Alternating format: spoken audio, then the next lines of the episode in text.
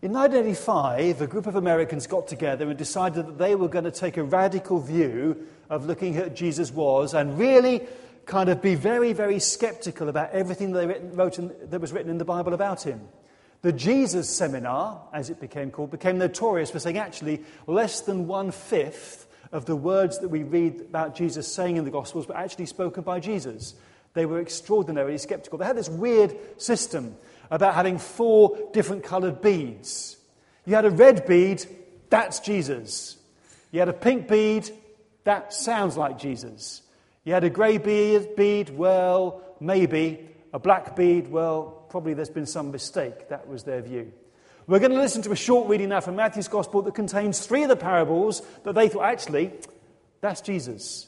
Parables of the treasure, parables of the, of the seed, the mustard seed, that's Jesus. The parable of, sorry, the parable, yeah, get it right, Carter. Parable of the, the mustard seed and the leaven, that's Jesus. The parable of the treasure sounds like Jesus. But let's listen to this reading now. Four parables of Jesus. Jesus told them another story. The kingdom of heaven is like what happens when a farmer plants a mustard seed in a field. Although it is the smallest of all seeds, it grows larger than any garden plant and becomes a tree. Birds even come and nest in its branches. Jesus also said, The kingdom of heaven is like what happens when a woman mixes a little yeast into three big batches of flour. Finally, all the dough rises. The kingdom of heaven is like what happens when someone finds treasure hidden in a field and buries it again.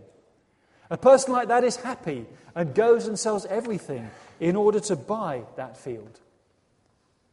And the kingdom of heaven is like what happens when a shop owner is looking for fine pearls. After finding one very valuable one, the owner goes and sells everything in order to buy that pearl. Hearing those words, we're hearing Jesus. Around this time, lived Jesus, a wise man, if indeed one ought to call him a man. For he was one who did surprising deeds and a teacher of such people as accept the truth gladly. He won over many Jews and many of the Greeks. He was the Messiah. When Pilate, on hearing him accused by men of the highest standing among us, had him condemned to be crucified, those who in the first place came to love him did not give up their affection for him. From the third day, he appeared to them restored to life. The prophets of God had prophesied this and countless other marvelous things about him. And the tribe of Christians, so called after him, have still to this day not died out. That's the testimony of the Jewish historian Flavius Josephus to Jesus. It is an extraordinarily positive assessment for Jesus from someone who was certainly never ever a Christian himself, written in the first century. But that's the problem. Is it too good to be true? Did Josephus really think that Jesus was the Messiah? Did he really believe that Jesus had risen from the dead? And for that reason, it's widely accepted actually, great as it is, Josephus probably didn't write those words. It's rather the case that some enthusiastic Christians either just inserted the passage whole into Josephus' history, or else has doctored his words to the point where they are beyond recognition.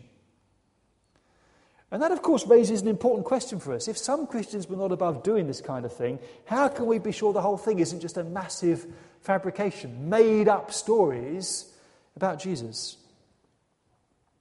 Happily for us, Josephus does mention Jesus one other time. He relates how the high priest Ananias brought before the Sanhedrin James, the brother of Jesus, the so called Christ, who together with some others was accused of being lawbreakers, and he delivered them over to be stoned. Now that sounds a bit more authentic. James, the brother of Jesus, the so called Christ. No personal commitment or allegiance to Jesus there on the part of Josephus. Some people thought he was Messiah. I'm not going there, but his brother was stoned by Ananias the high priest. Here, there are no implausible plaudits for Jesus, just a somewhat skeptical reference to him as the so called Christ, which is what you might expect from someone who had no personal allegiance to Jesus. Josephus then does give us one firm reference to Jesus in his writings. The Roman historian Tacitus also refers to Jesus, and he was even more unsympathetic. When people suspected that the Emperor Nero was himself responsible for starting a fire that destroyed much of Rome, Tacitus says that Nero fastened the guilt and inflicted the most exquisite tortures on a class hated for their abominations, called Christians by the populace. Christus, from whom the name had its origin, suffered the extreme penalty during the reign of Tiberius at the hands of one of our procurators, Pontius Pilate. And a most mischievous superstition thus checked for the moment, broke out again, not only in Judea, the first source of the evil, but even in Rome, where all things hideous and hateful from every part of the world find their centre and become popular. Clearly, this Roman historian was no fan of Christians. Yet, as a historian, he records that the Jesus movement started with someone called Christus, who was executed under Pontius Pilate. So, again, we have firm evidence from non Christian sources that Jesus existed and that he was put to death. Sometimes you hear people say, well, there's nothing about Jesus that isn't in the Bible, and we don't believe the Bible, so we don't believe in Jesus. Actually, there is firm historical evidence for Jesus' life and his death. And once more, we can be pretty sure that the, the extreme penalty referred to by Tacitus was crucifixion, the most degrading and shameful form of execution known to the ancient world. You saw the graffiti of Alexamenos worshipping his God, how the figure on the cross is portrayed as an object of contempt and ridicule. And Christians were scorned for talking about a crucified Messiah. The gospel would have been a lot more palatable without the cross. The Apostle Paul talks about refuse, Jews refusing to accept a crucified Messiah, and Greeks thinking the whole idea was completely stupid. But nevertheless, he remained committed to preaching the message of Christ crucified. Why? He had no choice because that's what had happened to Jesus. Jesus had died on a cross. It was part of historical fact that couldn't be airbrushed out or ignored. It was the truth about how Jesus died. The Christian apologist Tertullian makes this point. He says, The Son of God was crucified. I am not ashamed because it is shameful. The Son of God died. It is immediately believable because it's absurd. He was buried and rose again. It is certain because it is impossible. Paradoxical remarks. What's he saying here? He's saying that the apparently shameful, unbelievable, and impossible parts of the Christian gospel are the essential bits you strip these out, you've nothing left to believe in. If you're going to accept the gospel, you've got to accept it all. The Son of God, dying on a cross, being buried, rising again. Incredible things. Things that are hard to accept, but they are the bedrock of the Christian gospel. If you try and leave out the difficult bits, you'll be left with nothing. So he boldly says, it's shame, I, am not ashamed because it's shameful. The Son of God died. I believe it because it's absurd. He rose again. It's certain because it's impossible. These are things, incredible as they seem, that are essential to the gospel that Christians believe because they've encountered Jesus for themselves. In the 19th century, liberal scholars rewrote the life of Jesus, trying to leave out and explain away all the miraculous bits and the bits that people find hard to accept. The problem was, they should have listened to Tertullian, really. By the time they'd finished, all you were left with was such a nice, harmless man. A figure so insignificant, unfascinating, and unintriguing that it's difficult to see how anybody would have believed in him or followed him. Difficult to see how he could have made such a, a huge impression on anyone at all. The figure that they portrayed wouldn't have got people to follow him in such large numbers. He wouldn't have disconcerted the authorities so much that they needed to do away with him. He wouldn't have inspired millions to follow him over a period of 2,000 years. In trying to make Jesus more believable, 19th century liberal scholarship ended up making people's response to Jesus incredible. There had to be something hugely significant, hugely radical about Jesus for him to make the impact that he did. Something about him that arrested people's attention. Despite their reservations, they thought, this is the truth. This is the Messiah. This is the man we need to follow. This is the man we are prepared to, to believe in, even to the point of being ridiculed and called stupid and laying down our lives for. Only a totally radical, controversial figure would have made that impact. It is big, thorough, and good book. Jimmy Dunn makes the point Jesus remembered. He says, The idea that we can see through the faith perspective of the New Testament writings to a Jesus who did not inspire faith, or who inspired faith in a different way, is an illusion. There is no such Jesus. That there was a Jesus who did inspire the faith, which in due course found expression in the Gospels, is not in question. But that we can somehow hope to strip out the theological impact which he actually made on his disciples, to uncover a different Jesus, the real Jesus, is at best fanciful. It's not simply that we reach Jesus only through the picture his disciples made of him. It's also that the only Jesus we reach through that picture is the Jesus who inspired that picture. In other words, the Gospels are the best testimony you've got to Jesus because they show the man who inspired the people to write the Gospels about him. And there is no other real Jesus. All the other kinds of Jesus that people talk about, they are fabrications, they are reconstructions, they are secondary pictures of Jesus that try and get behind the Gospels, and people end up making Jesus in their own image, one that they are comfortable with. But the picture we have to go with actually is the one that we find in the Gospels of Matthew, Mark, Luke, and John. What we find in those narratives may not be Jesus himself, but it is the Jesus that the disciples remembered, the Jesus the disciples perceived. The Jesus who inspired faith and trust, who challenged them, who inspired them to recount the memories they had of him, memories that form the bedrock of the Gospels we know as Matthew, Mark, Luke, and John. Those four Gospels, Mark is probably the earliest. And there's an ancient tradition that Mark was Peter's interpreter. Mark wrote down as much as Peter told of the sayings and deeds of Christ, accurately but not in order, says. 60 or 70 years after the time of Jesus, a Christian called Papias claimed to have heard this from the elder John, who was one of Jesus' original disciples. And Papias said he made a point of searching out people who'd known Jesus for themselves and hearing what they had to say. And John told him that Mark's gospel was based on Peter's recollections of Jesus. The claim can't be verified, but it's eminently plausible. You read bits of Mark's gospel and it sounds like it's written by someone who was there, seeing it for themselves. Papias also claimed that Matthew compiled the sayings of the Lord in the Hebrew language, and other people translated them as best they could. And intriguingly, there does seem to be a collection of Jesus' sayings that's common to the Gospels of Matthew and Luke. And it may be that Matthew, one of Jesus' original disciples, was the one who jotted these sayings down, and they found their way into the Gospel by his name. In that saying source, we find Jesus claiming that through his preaching of the kingdom, the blind receive sight. The lame walk. Those who have leprosy are cleansed. The deaf hear. The dead are raised. The good news is proclaimed to the poor. Big claims to make about what you're doing. But we find those words on the lips of Jesus. He also goes on to claim a particular relationship with God as his Father, as he says, All things have been committed to me by my Father.